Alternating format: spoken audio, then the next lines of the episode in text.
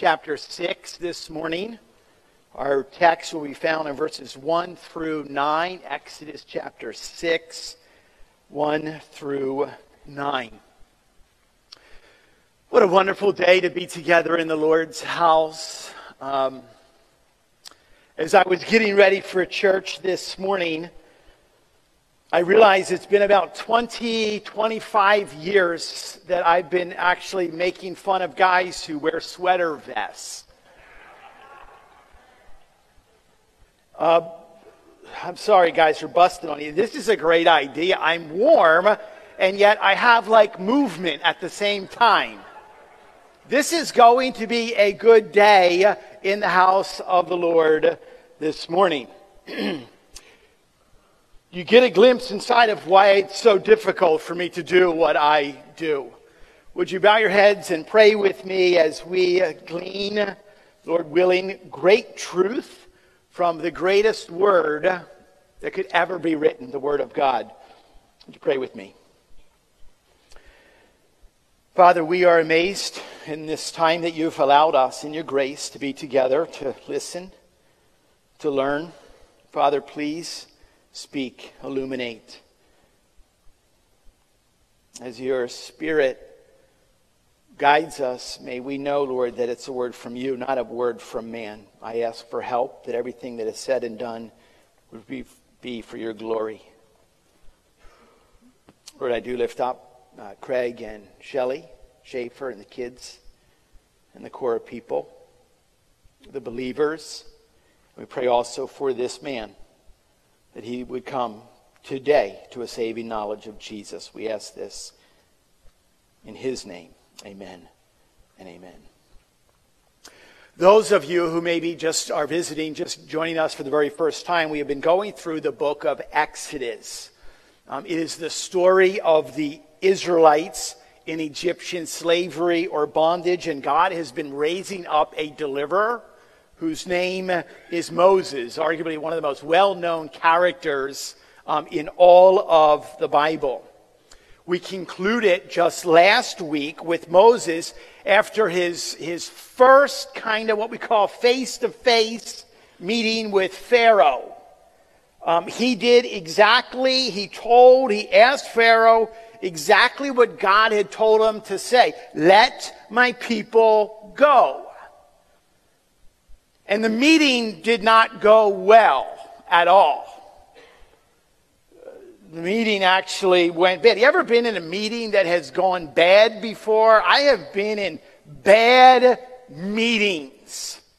I remember very clearly a time I think if I recall it was Heckman and Newman who were with me. It wasn't their fault. They were just with me in the bad meeting. We were meeting over in my office at the old school. We were actually talking with the people who owned this old warehouse.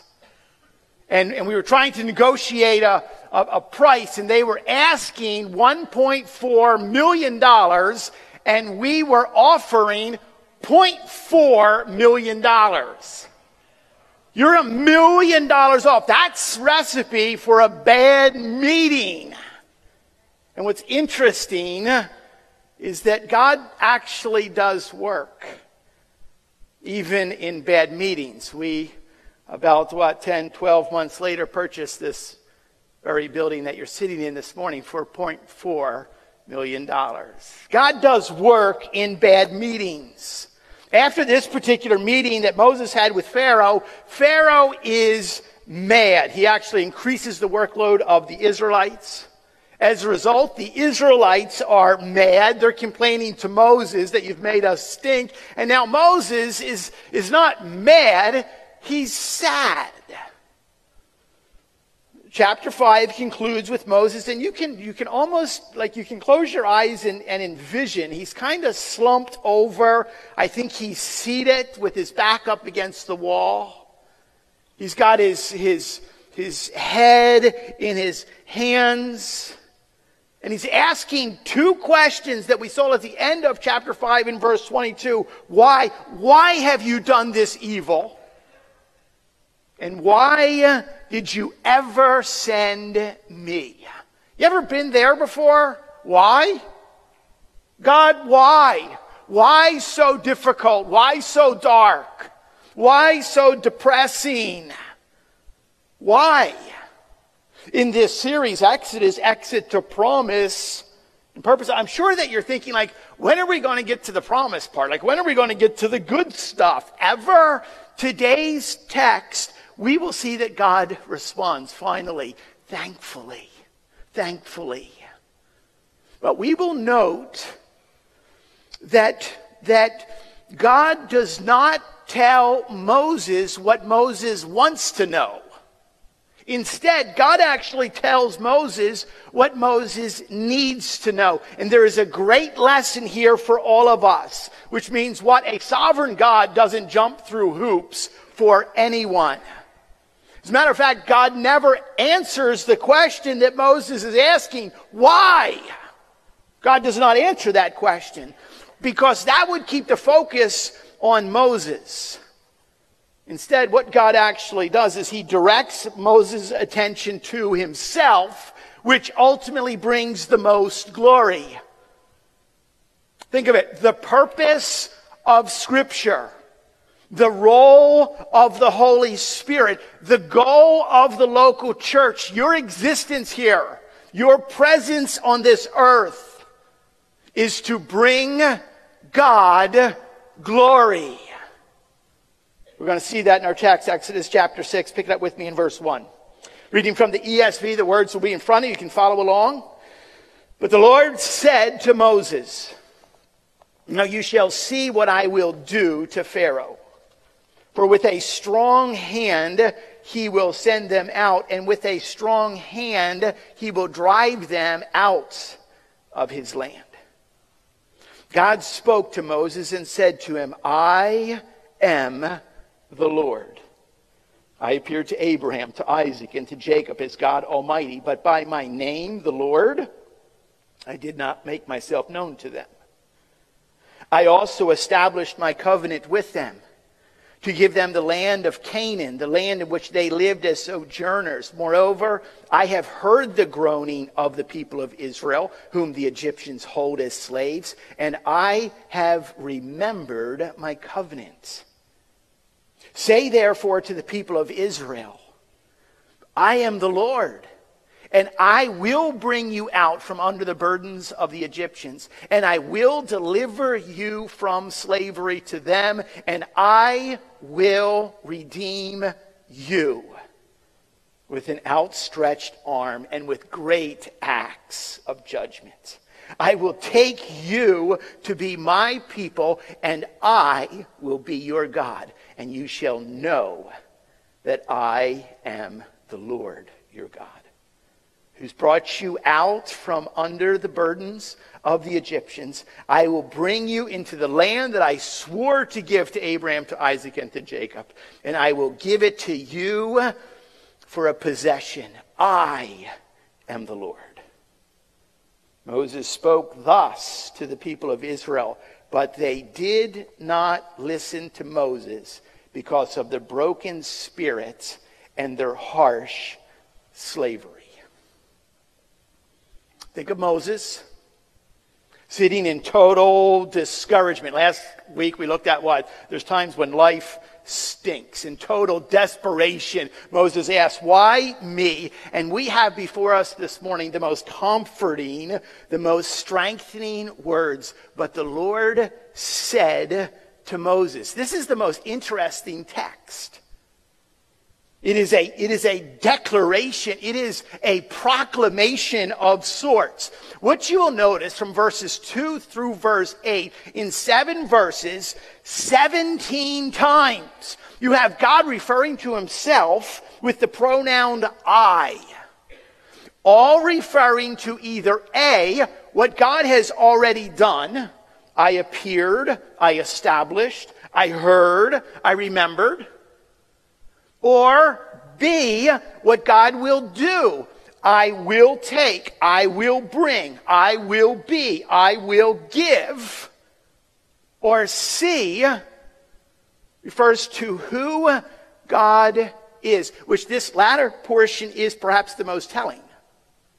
framing the entire portion that we read in verse 2 and verse 4 and verse 6 with this phrase, I am the Lord. I am the Lord. I am the Lord. What do you think the lesson is for you and I this morning? Now, I know, I am certain there is a long, long list of things for you personally to remember every day. Birthdays, anniversaries. You have doctor's appointments to remember and dentist appointments, and you have practice schedules, and you have recitals, you have home games and away games. You got to remember to feed the dog, remember to feed the fish, don't forget to feed the kids. We have to buy groceries to feed the kids. Oh, shoot. Somebody was supposed to pick up the kids. Remember that? You got to remember every single time. Don't forget, we need toilet paper. We need toothpaste. You got to remember to pay the bills. You got to remember to get the oil changed, get the tires rotated.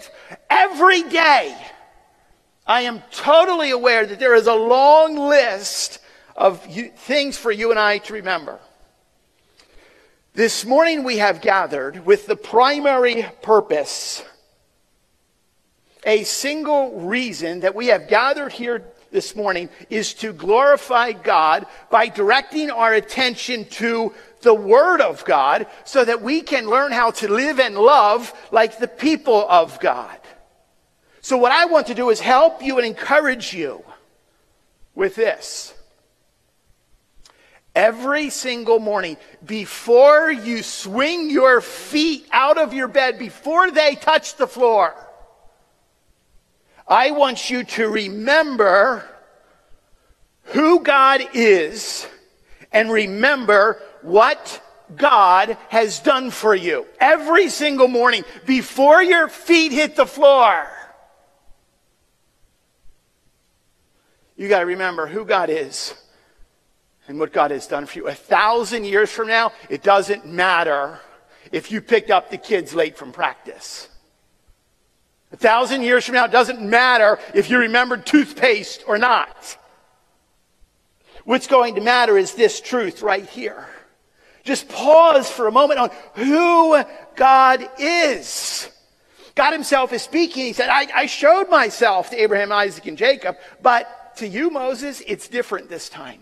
I revealed my name to you. Remember a couple weeks ago in that burning bush, that voice from the fire?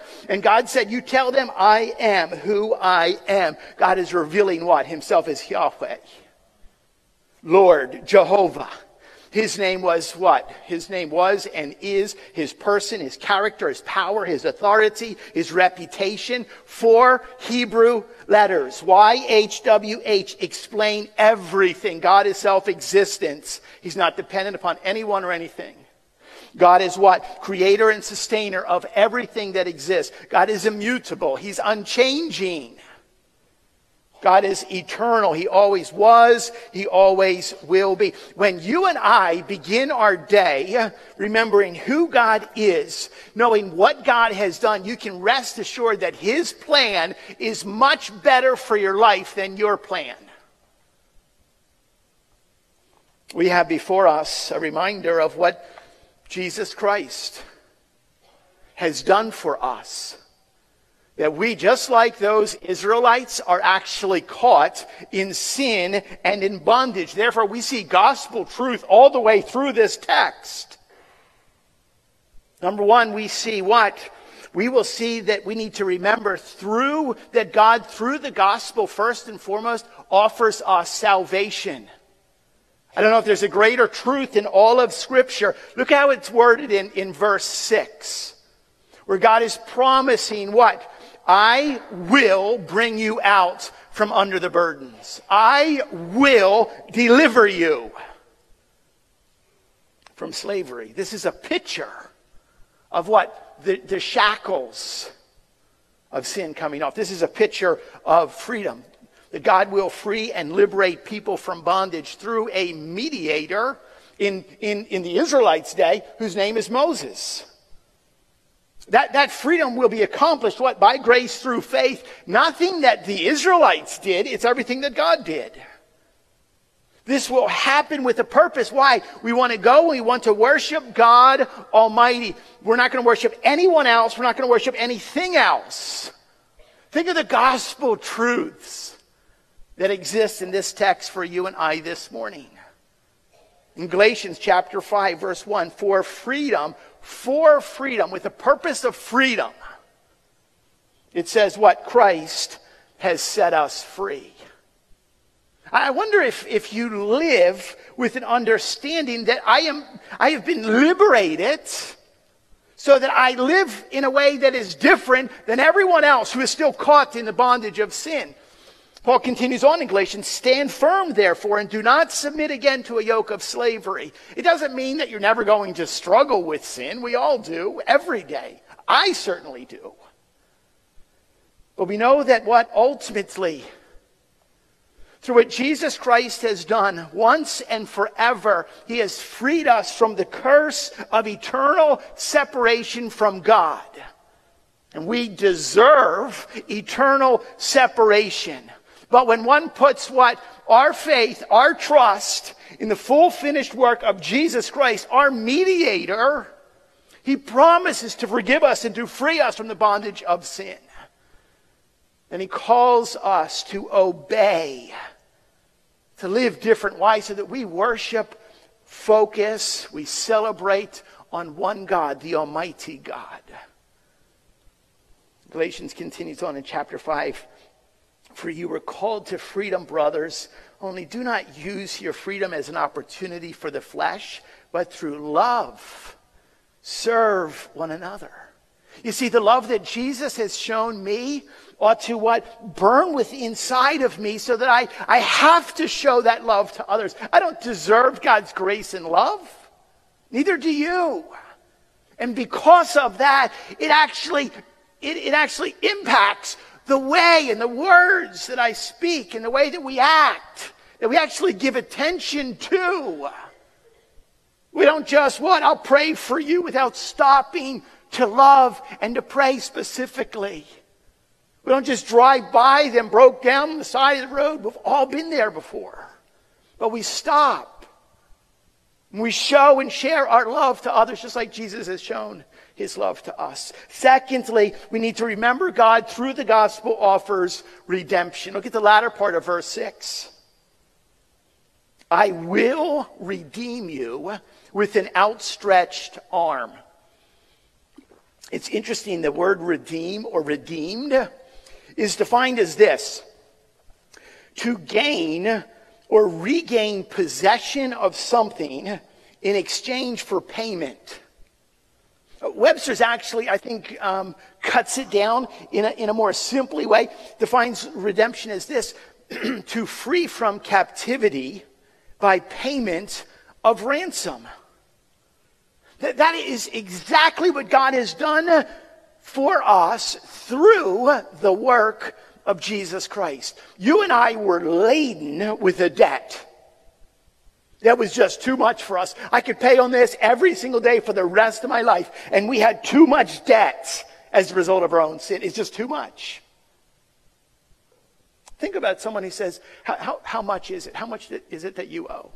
It's more than, it's just too much. And Jesus says, no, I'll pay it. It's taken care of. Go. But I was under this debt. I was under this weight. And God says, no, I'm going to offer my son, Jesus. And through his shed blood, through his dying a death that you, Boger, actually deserved, I will free you forever to live and to show others what it means to love as Jesus loved. Ephesians says it like this in chapter 1, verse 7. In him, in Jesus, we have redemption through his blood, the forgiveness of our trespasses, according to the riches of his grace. We get up in the morning, the alarm goes off. I hate the sound of my alarm. I don't know what it is. I hate it. And I even put it on like this cheery, like heavenly chimes. It's beautiful. And I hate it. especially Friday morning. Sorry, guys. It's my earliest day to get up. And yet, in my mind, I have all of this long, I got to remember this, don't forget this. No, before I remember anything else, before you remember anything else, we remember what God has done for us. Remember the price that was paid for our salvation. Grace to you and peace from God our Father and the Lord Jesus Christ, who gave himself for our sins to deliver us from this present evil age. Isn't that a rather precise, accurate description of our world today? We have been freed, which means we're just kind of like camping. We're tenters moving through to what God has for us.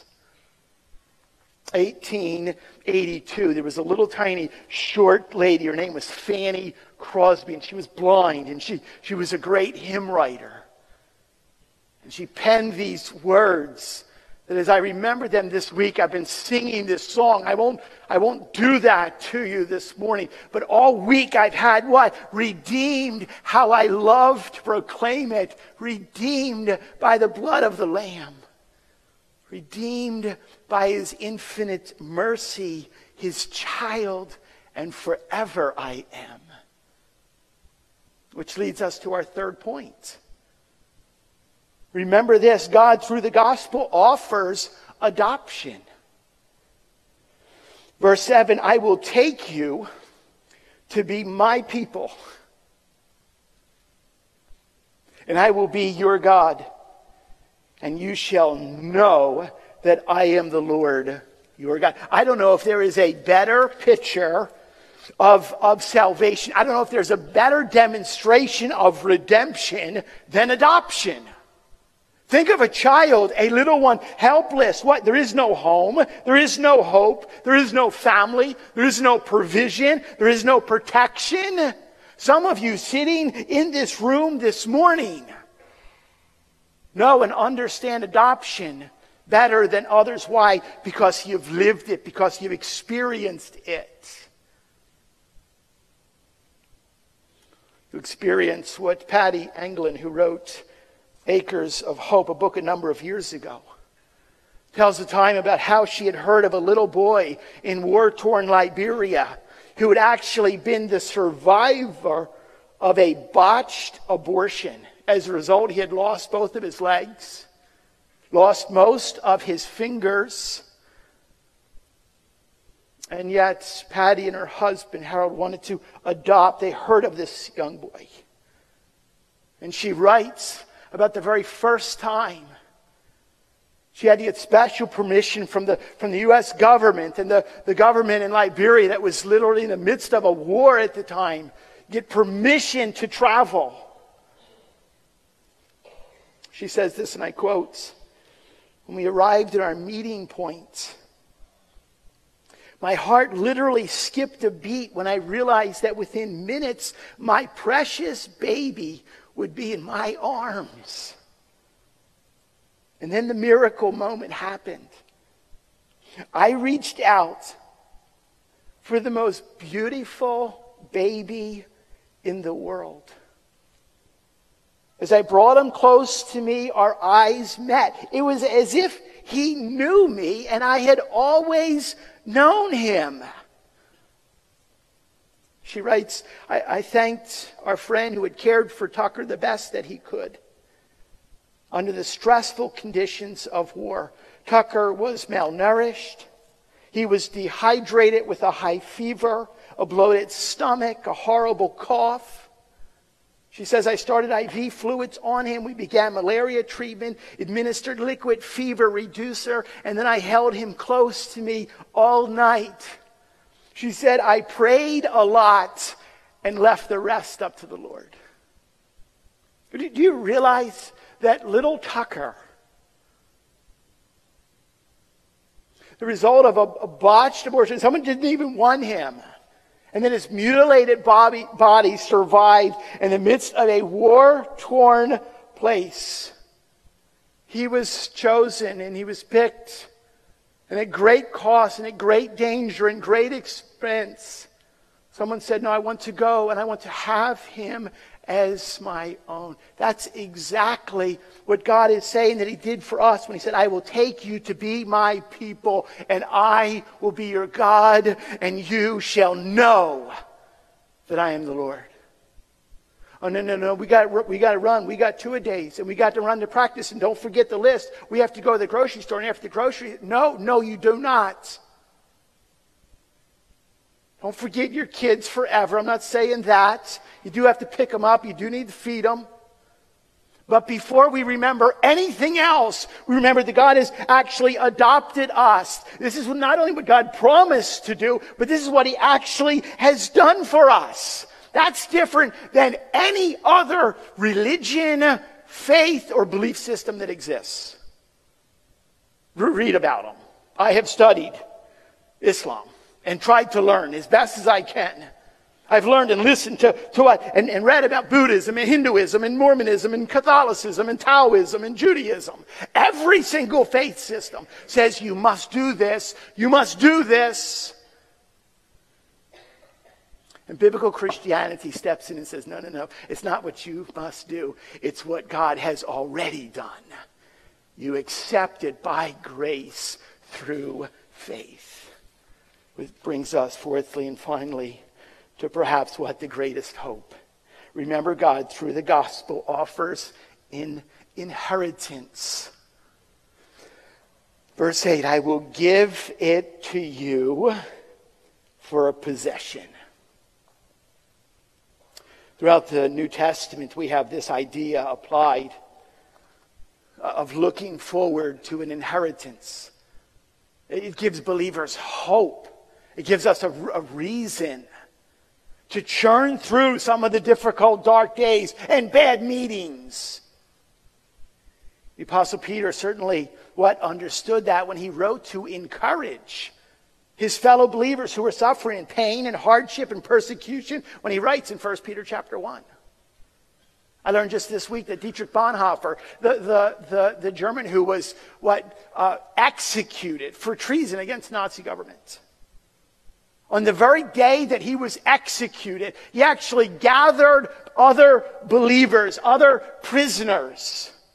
The day that he was executed, he gathered together with other believers, and the text that they turned to was 1 Peter chapter 1, where it says in verse 4 that what we have an inheritance that is imperishable, that is uncorruptible and unfading. And I love this, kept in heaven for you. Do you ever receive an inheritance? I did. I was 18 years old. My grandma called me in. She was on her deathbed. She already given like a big diamond ring to my older brother and this beautiful necklace to my sister. And I was like, man, this is good. But the day that I had called in to Grammy Peter's bedside, she had been laid on her insulin or the diabetes, and she wasn't, forgive me, she's a wonderful woman with the Lord, but she really wasn't with it that day, if you know what I mean. Come on in, Timmy, I got something for you. And she's got it in her hand. Wasn't making a lot of noise like the necklaces that others had got and the diamonds from the rings. Come here, Timmy, sit here. I have something for you. So excited. She opens up her hand, she places it in mine, and she goes, this is for you. Don't spend it all at once. And I was like, oh, Grammy, thank you. And I looked, it was a $1 bill that she always used to put in our Christmas cards and our happy birthday cards. And I was like, wow, Grammy, really? Thank you. She died about 2 weeks later. You know, as the excitement, God has actually something bigger and better for any inheritance that we could ever receive here on this earth. John Newton, who wrote Amazing Grace, said it like this: the way that Christians might endure trials, the way that we go through bad meetings, tough mornings. He says, the way Christians might endure trials is by considering the doctrine of glorification, which includes inheritance. Therefore, when we know what is coming, there's no need for Christians to complain and murmur, despair in light of what we know is coming. Newton goes on to say this. He illustrates it. Think of a man or a woman who has inherited a huge estate worth millions upon millions of dollars, but they had to go to New York City to claim it. But on the journey, your carriage, John Newton's writing, so they had carriages back then. But on the journey, your carriage broke down, leaving you to walk the last mile. Can you imagine saying over and over again, horrible carriage? My carriage is broken. What's the purpose of complaining in disgust when you only have a mile to go to receive millions? Regardless of how tough it is right now. And some of you are facing things that I cannot fully understand and certainly cannot articulate. Every one of us, remember, we only have a few miles to go. We only have a few miles to go. We only have a few miles to go. That is the lesson here. Just like Moses, what?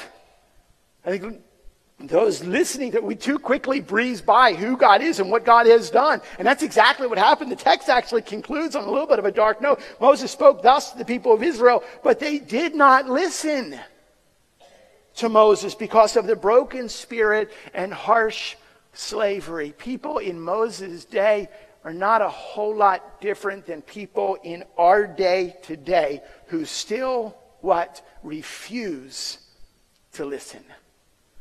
Thus reject the gospel. They reject what? The gift of salvation. The gift of redemption. The gift of adoption and the waiting inheritance. Rather than trying to exhaust ourselves with trying to figure everything out. Why, God? Remember that God is always good to his word to offer freedom and offer forgiveness, to rescue and redeem. Remember this. There is always something special about knowing something special. You realize that. Foreknowledge brings understanding. Understanding brings calm. And calm brings peace, even in the midst of the storm. Remember who God is and what God has done for us. I cannot help but think of the Lord Jesus Christ in a boat that is what? Waves are splashing over. And the disciples are terrified. And it says what? And he awoke, rebuked the wind, and said to the sea, Peace, be still. And the wind ceased, and there was a great calm.